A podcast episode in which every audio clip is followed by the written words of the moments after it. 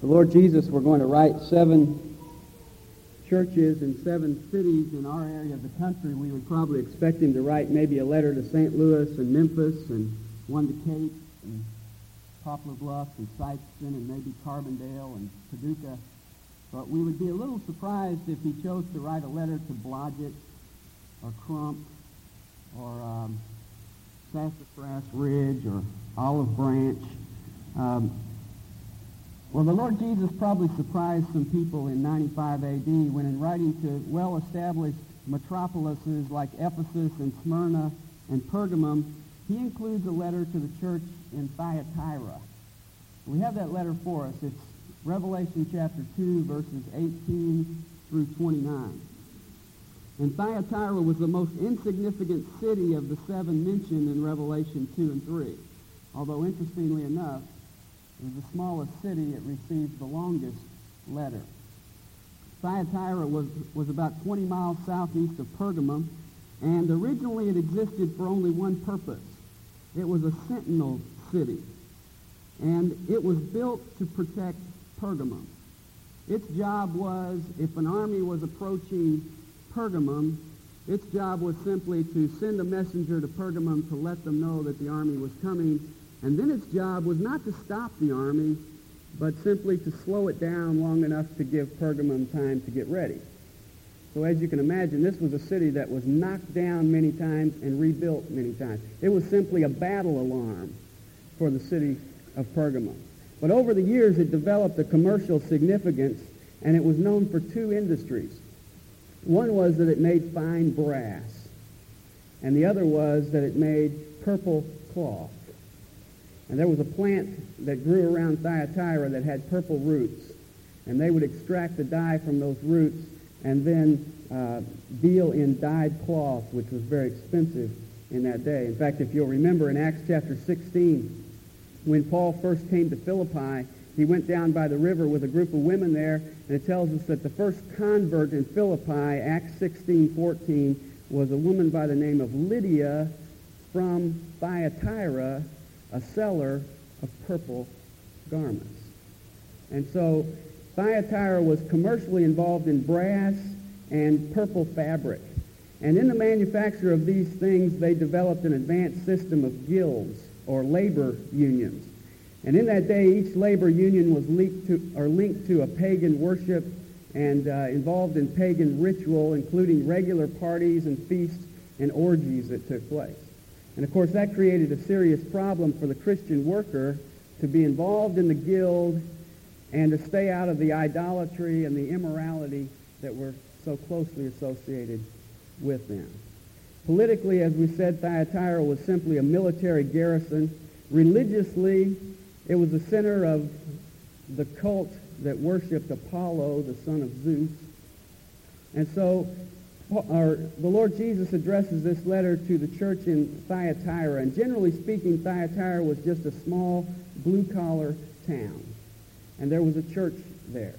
Now, we can only guess at how this church began, and probably the best guess would be that Lydia and her family came back from Philippi, Philippi to Thyatira and started the church there. And this is a church with many positive attributes but one major problem. And their major problem was that they tolerated false teaching and they tolerated sin. And you say, well, why would Christ bother to address a letter to a little church in an insignificant town like Thyatira? You know, interestingly enough, if you look around the world, 80% of churches are small. In fact, 80% of the churches in the world are less than 200 people. So it makes sense for the Lord Jesus to write a letter to a small town with a small church because many churches are that way. But secondly, and more importantly, the problem that faced the church in Thyatira is a problem that faces many, many churches today. And that is allowing false teaching in its midst, uh, allowing sin in its midst, and that sin going undealt with to not stand on the basis of the Word of God when it comes to teaching, and to not stand on the basis of the Word of God when it comes to disciplining sin in their midst. Now, Christ introduces himself to this church as he does to all the churches in a unique way. And if you notice verse 18, he says, And to the, to the angel of the church in Thyatira write, The Son of God who has eyes like a flame of fire and his feet are like burnished bronze says this. And the Lord Jesus, as he does to all these churches, takes some expressions out of John's vision in chapter 1 of Revelation, and he introduces himself to the church. And here he describes himself in three expressions. He first of all says he's the Son of God. Now, if you go back to chapter 1 and verse, 11, or verse 13, you'll find that John said he saw one like a son of man. But here the Lord Jesus doesn't use that expression. He comes and says that he is the Son of God. To this church that was, was getting involved in the worship of the son of Zeus, he says, I am the Son of God. And of course, that speaks of his deity, and it speaks of his authority. This is the Son of God who is speaking. This is not a letter that you can take or leave. This is a letter, a message from the Son of God. And then he goes on to describe himself further in two other ways. He says he is the one who has eyes like a flame of fire. He is the one who has eyes that see everything. He's omniscient.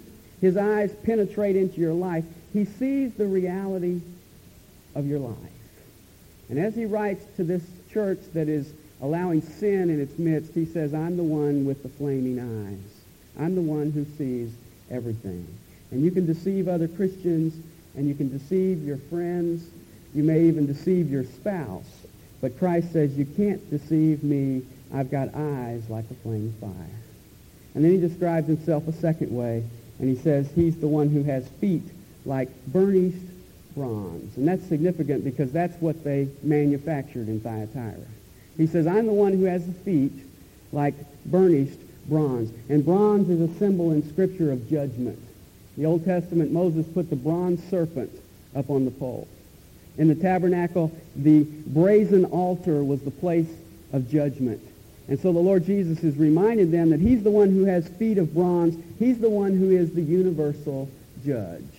He said in John 5, 22, For not even the Father judges anyone, but he has given all judgment to the Son. He is the judge. And so as he writes to this church, he's reminding them from the outset that they're not to take these words lightly because these are words of authority coming from the judge who knows and sees all. And in this letter, he uses the same format, basically, that he uses with all the churches, and that is he gives them a commendation, a condemnation, his counsel, and his challenge. First of all, we see his commendation, and that's verse 19. Notice, he says, I know your deeds and your love and faith and service and perseverance, and that your deeds of late are greater than at first. Now, Christ is going to say some very harsh things against this church, but he begins by affirming their positive characteristics.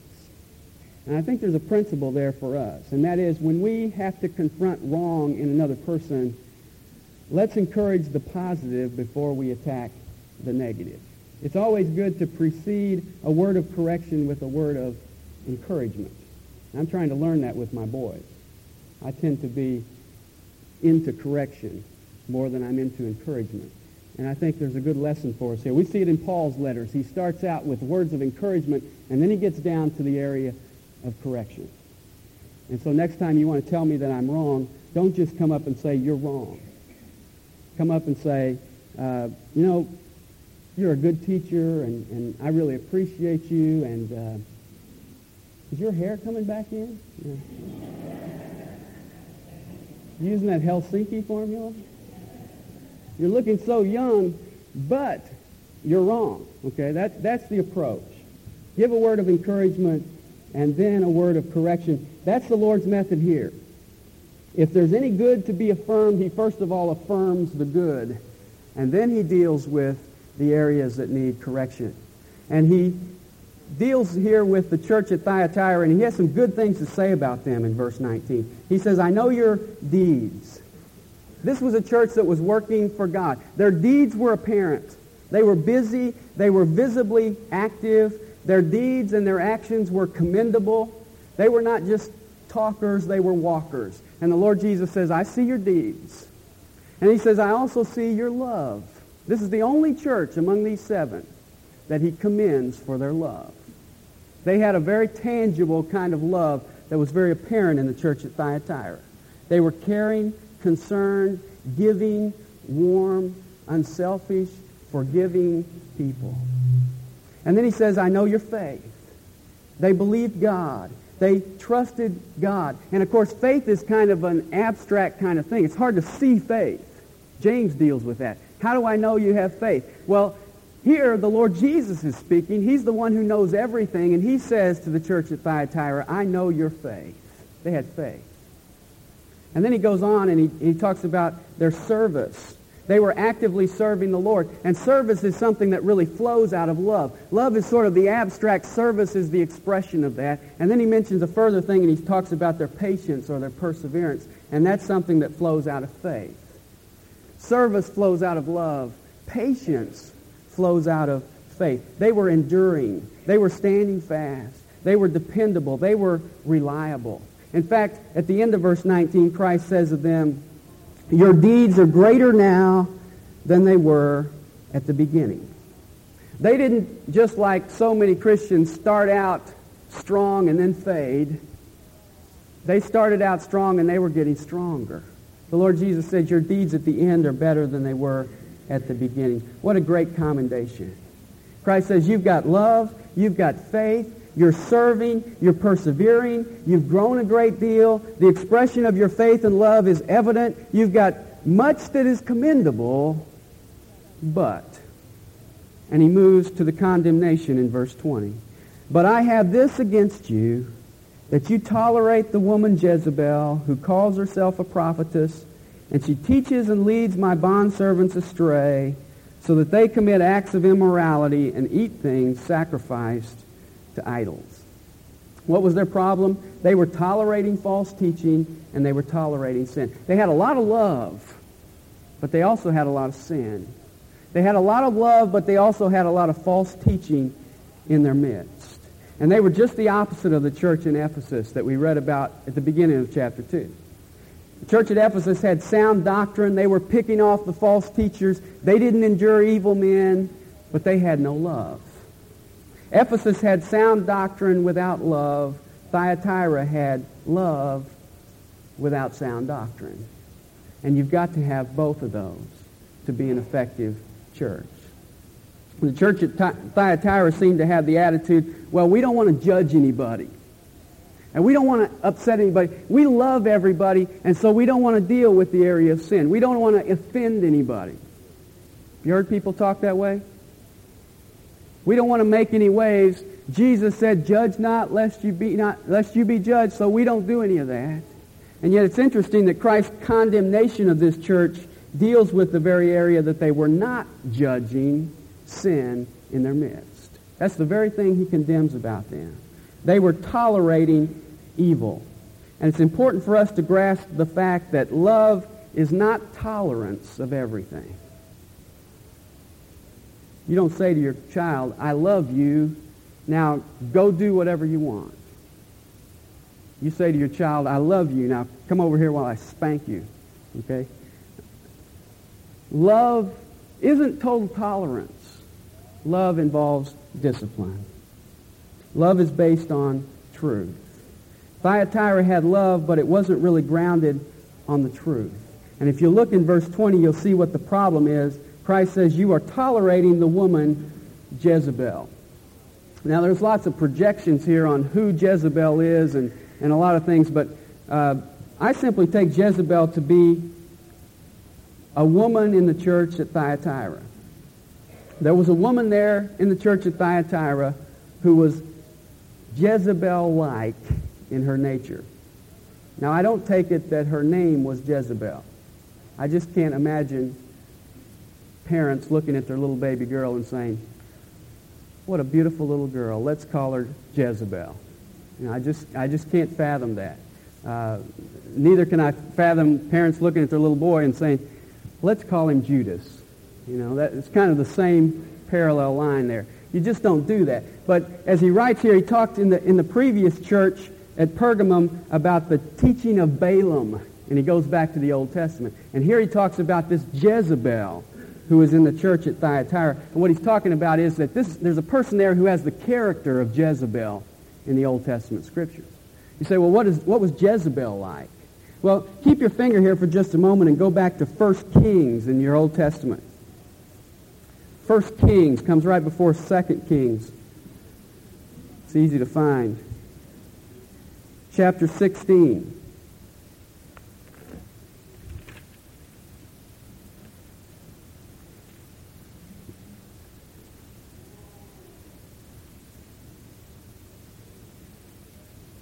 First Kings 16, verse 30. And Ahab the son of Omri did evil in the sight of the Lord more than all who were before him. And it came about as though it had been a trivial thing for him to walk in the sins of Jeroboam the son of Nebat, that he married Jezebel, the daughter of Ethbaal, king of the Sidonians, and went to serve Baal and worshipped him. And we learned something about Jezebel in that verse. She was a pagan. She was the daughter of the king of Sidon. She worshipped Baal, and Ahab, who became king of Israel, went against God and married her, and she introduced Baal worship into Israel. Now, Ahab and Jezebel were kind of like the Bonnie and Clyde of the Old Testament. Uh, they were everything associated with evil, wicked, immoral behavior. Do You know what's interesting about them? If you come over to another verse, 1 Kings 21 and verse 25, you'll find out who the real instigator was in this evil. Usually when you have a pair like this, you have one who is the real leader of it. 1 Kings 21, 25. Surely there was no one like Ahab who sold himself to do evil in the sight of the Lord because Jezebel, his wife, incited him. There was nobody like Ahab, nobody as evil as him, nobody who sold himself into evil to the extent that Ahab did. And why did he do it? Because Jezebel incited him. And so she was the motive behind it all. And in Revelation chapter 2, Christ says there was a woman like that in Thyatira. She, notice, she called herself a prophetess. Christ didn't call her a prophetess. She called herself that. She claimed to receive direct revelation from God. She set herself up as an authority in teaching truth when in fact she was leading God's servants astray into immorality and idolatry. And we can only assume that she was leading God's people right into the immorality and idolatry of the pagan culture around them. But I'd like you to notice a couple things in, in Revelation chapter 2 and verse 20. And that is that we as Christians are susceptible and we as Christians are accountable. We as Christians are susceptible. Look at verse 20. It tells us that she was teaching and leading my bondservants astray. Christians can be led into immorality and idolatry. And if you think you're immune to that, you better think again. Because Christ says, here this woman came in with her false teaching, and there go my bondservants into immorality and idolatry. And if you think you're not susceptible, you are probably the most susceptible of all. But secondly, I'd like to note in this verse that we are accountable.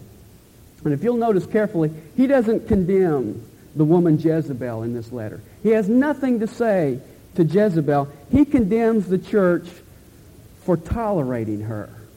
She was in the church and the rest of the church was sitting around saying, well, we don't want to make any waves. We don't want to deal with this problem. And he condemns the church for not dealing with this woman who was teaching false doctrine and bringing immorality into the church. You know, one of the hardest things to carry out consistently and correctly is church discipline. And yet it's the very best thing for the individual and it's the very best thing for the church. You say, well, what should the church at Thyatira have done? What should they have done in this situation? Well, keep your finger here and go to 1 Corinthians chapter 5 because we have a somewhat parallel problem there and we see how Paul dealt with it 1 Corinthians chapter 5.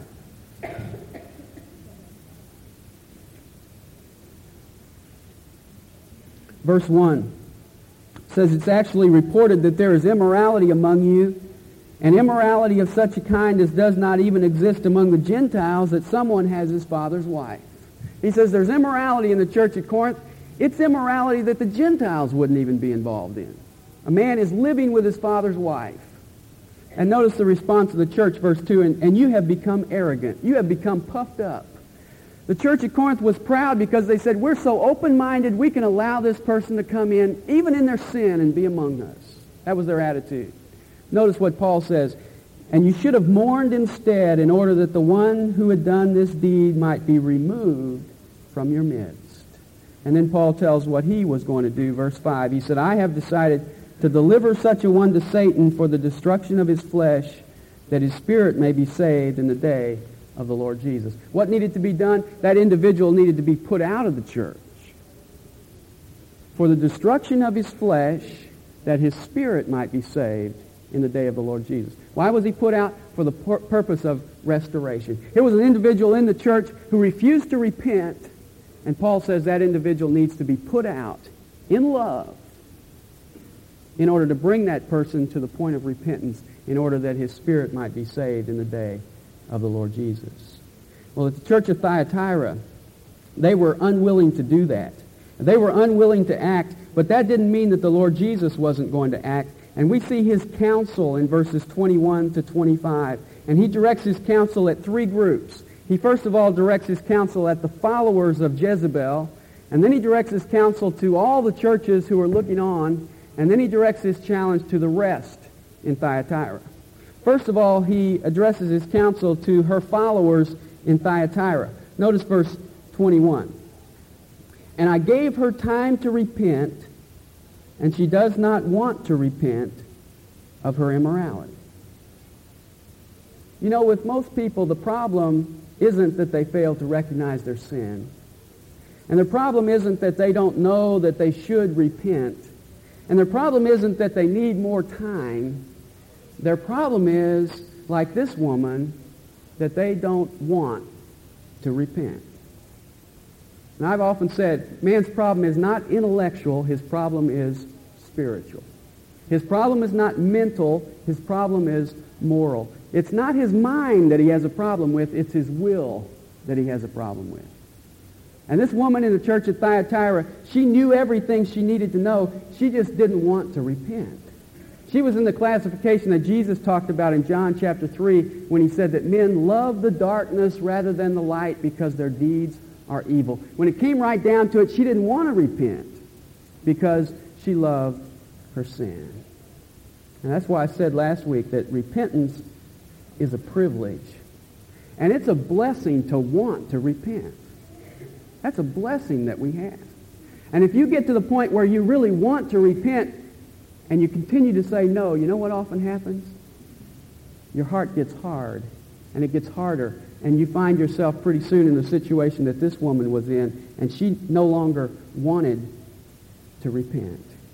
And because she refused to repent, Christ has something to say to her in verse 22, or to say to the church. He says, Behold, I will cast her upon a bed, and those who commit adultery with her into great tribulation, unless they repent of her deeds.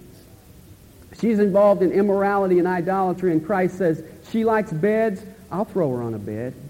And I'll throw her on a bed with those who follow her as well, and that will be a bed of tribulation. And then he adds at the end of verse 22 his counsel to those who are following her. He says, unless you repent. Her time is up, but there's still time for those who are following her. And he says, I give you the opportunity to repent. And then he has a, a, counsel to a second group, and that is all the churches. And we see that in verse 23. He says, And I will kill her children with pestilence, or I will kill her children with death. Not only is there a Jezebel, but Jezebel has children. There are other Jezebels, and we've seen that in history. From the original Jezebel on down, there have always been Jezebels, and there are still Jezebels in the church today who teach false doctrine and lead God's servants astray. And Christ says, I'm going to carry out the death sentence upon them. I'm going to kill them with death. And that's very vivid.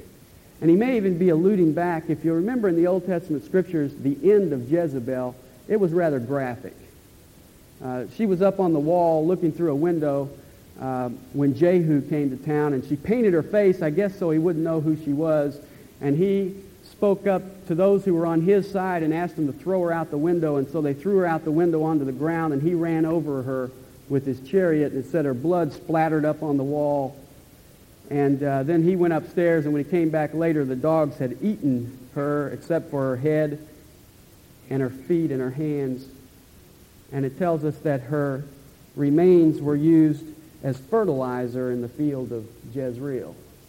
Now, that's pretty descriptive. In fact, that's a little bit nauseating. But it seems that God was making a, a vivid picture of her end and showing us what the end of that kind of behavior is. And that's what Christ seems to be saying here. He says, I will kill her children with death. It's not just going to be a normal death. I will kill them with death. And then, if you'll notice, he's showing us that he doesn't tolerate sin, that he judges it. But he's not just showing us that his judgment is just. I think he's showing us that this kind of judgment acts as a deterrent to sin. Notice verse 23. I will kill her with death, and all the churches will know that I am him, I am he who searches the minds and hearts, and I will give to each one of you according to your deeds. I will kill her with death, and to all the churches, he says, I want you to learn from this. I had an older brother growing up, and I learned a lot from his spankings. When he had a spanking, I got real good. And uh, I learned from his spankings what my parents tolerate and what they don't. And that's important. Judgment should act as a deterrent on those around. And so Christ is saying here as he judges this woman, he's saying you and the other churches as you look on, you need to see this as a deterrent. You need to deal with this. You need to realize that, that Christ doesn't tolerate sin. And he's the one who sees everything. He searches the hearts and minds, and he searches the deeds. He searches the motives, and he searches the actions. And so the counsel to the churches is to let the judgment of Jezebel and her children deter us from similar sin. You know, when you see Christ pull the shade on another Christian, and I'm thinking recently of even the case with, say, uh, Jim Bakker or uh, Jimmy Swaggart, and you see that kind of thing revealed. I'm afraid oftentimes as Christians we sort of down deep kind of rejoice in that because we think he fell and that makes me feel a little higher. And Christ is saying to us here, when you see the shade pulled on somebody else, it should bring fear and it should bring purity to your life. Because you better realize the same light that shines on that individual is one day going to shine on you. And the same one who sees your hearts and sees your actions, the one who has the flaming eyes, is looking at you as well. And sin revealed in the life of another believer ought to bring me to the point of purity in my own life. It ought to deter sin in me. And that's what Jesus is saying. As the other churches look on and, and sort of gleefully think about how much better they are than this church at Thyatira, he's saying, don't look at it that way. You better realize that you've got sin in your life as well. And the same judge is looking at you. Then he has some counsel for the rest in Thyatira. And that's verses 24 and 25. Notice, he says, But I say to you, the rest who are in Thyatira, who do not hold this teaching, who have not known the deep things of Satan, as they call them, I place no other burden on you. Nevertheless, what you have, hold fast until I come. Everyone in Thyatira was not involved with Jezebel. Everyone in Thyatira was not holding to her teaching. Everyone in Thyatira didn't know the deep things of Satan. You say, well, what are the deep things of Satan? Well, the deep things of Satan include any teaching that leads God's servants astray. Any teaching that leads to immorality and idolatry is the deep things of Satan. And you don't have to delve into the occult to get into the deep things of Satan. The deep things of Satan. Uh, even a person claiming to be speaking for God, if the message leads you astray, that's satanic. And the deepest things of Satan were being taught in the church at Thyatira. And they are being taught in churches today. In fact, if you would bring me a doctrinal statement of many of the churches in this very town, I will point out to you the deep things of Satan. But because they are included in what many of the churches believe. And Christ writing to the church at Thyatira says, they're teaching the deep things of Satan, but there are those in the church that weren't holding on to those teachings. And so he addresses those in his counsel, and he says to them, to the rest, I have no other burden to put on you. No other burden than what? No other burden than stay away from this false teaching and stay out of the immorality and idolatry. And then in verse 25 he says, I want you to stay away from that and instead I want to, you to hold on to what you have. I want you to hang on to the truth. And so Christ's counsel is to Jezebel's followers, repent. To the churches around, you better take note. And it ought to deter sin in your lives. And to the rest, you need to hold on to the truth. And then the fourth point in Christ's message to this church is his challenge. And that's in verses 26 to 29. And he gives them two positive incentives. And as he does at the end of every one of these letters, he gives an incentive to the overcomer. And two things are mentioned in these verses. Number one, he tells us that if we overcome, we will rule the earth with the Lord. That's verses 26 and 27. And he who overcomes and he who keeps my deeds until the end, to him I will give authority over the nations, and he shall rule them with a rod of iron, as the vessels of the potter are broken to pieces, as I also have received authority from my Father. What a promise. He says, just as I received authority from my Father, I will give that authority to you to rule with me over the nations. That's pretty exciting. In fact, take your Bible and turn back to Daniel chapter 7. In Daniel chapter 7, Daniel had a vision very similar to John's.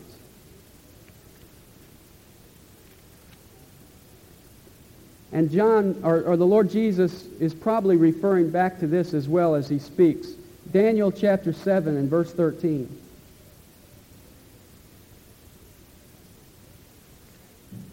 Daniel says, I kept looking in the night visions, and behold, with the clouds of heaven, one like, like a son of man was coming. Same way John described him in Revelation chapter 1. And he came up to the Ancient of Days, that's the Father, and was presented before him and to him was given dominion, glory, and a kingdom that all the peoples, nations, and men of every language might serve him. His dominion is an everlasting dominion which will not pass away, and his kingdom is one which will not be destroyed. Here we see the Son receiving all the dominion and all the authority from the Father. Now, slide down in Daniel chapter 7 to verse 27. It says, talks prior to that about the authority being taken away from the Antichrist. And in verse 27 it says, Then the sovereignty, the dominion, and the greatness of all the kingdoms under the whole heaven will be given to the people of the saints of the highest one. Who's that? That's us. All the sovereignty and the dominion and the greatness of all the kingdoms under the whole heaven will be given to the people of the saints of the highest one. What a promise. And in, in Revelation chapter 2, Jesus says, I've received authority from the Father, and I give authority to you that you will rule with me over the nations. How much authority does the Lord Jesus have? Matthew chapter 28, he said, All authority in heaven and in earth is given to me. In fact, look in Ephesians chapter 1 while you're looking. Ephesians chapter 1. We looked at this last Sunday morning, 11 o'clock. the end of Ephesians chapter 1, verse 19, last half of verse 19, says, These are in accordance with the working of the strength of his might, which he brought about in Christ when he raised him from the dead and seated him at his right hand in the heavenly places. Where is he? Verse 21. Far above all rule and authority and power and dominion and every name that is named, not only in this age, but also in the one to come. And he has put all things in subjection under his feet. He is far above all rule and dominion and authority and every name that is named anytime, anywhere. And all things are in subjection under his feet. That's the Lord Jesus. Now, notice what he says the end of verse 22. And he gave him his head over all things to the church, which is his body, the fullness of him who fills all in all. Jesus Christ is far above all dominion and rule and authority. All things are in subjection under his feet. And where are we? We are his body. We are his body. Where does that put all things? Under our feet. That's a pretty exciting thought. And when we come back to Revelation chapter 2, Jesus is saying, my promise to you as an overcomer is that I will give my authority to you, and you will rule with me over the nations. And then he has a second promise, and that is that we will receive the morning star. Verse 28, he says, and I will give him the morning star. Say, well, what is the morning star? Revelation chapter 22 and verse 16 tells us what the morning star is. Revelation 22, 16. I, Jesus, have sent my angel to testify to you these things for the churches. I am the root and the offspring of David, the bright morning star. The Lord Jesus is the morning star. So when he says, I will give you the morning star, he is saying to us that in a special sense, more intimate than it is today, he will give himself to us. And then he closes this letter to the church in Thyatira in verse 29 with that common phrase, He who has an ear, let him hear what the Spirit says to the churches. The Spirit of God is not just talking to the church at Thyatira. He's talking to the churches. And the message to the church at Thyatira is this. The, me- the message is to let Christ judge us individually and collectively today. Let his flaming eyes reveal where we have false teaching, and let his flaming eyes reveal where we have sin. And then stop tolerating it and start dealing with it by repenting where you need to repent, by discipline where you need discipline, and then by taking all measures to hold on to the truth. And of course, what could be greater than the truth? Because Jesus says, if you'll hold on to the truth till I come, I will give you my authority and I will give you myself. Let's close in prayer. Father, we thank you for your word today. We thank you for this challenge that in our midst can spring up false teaching. And in our midst can spring up sin. And Father, I pray that you would help us to balance love with truth.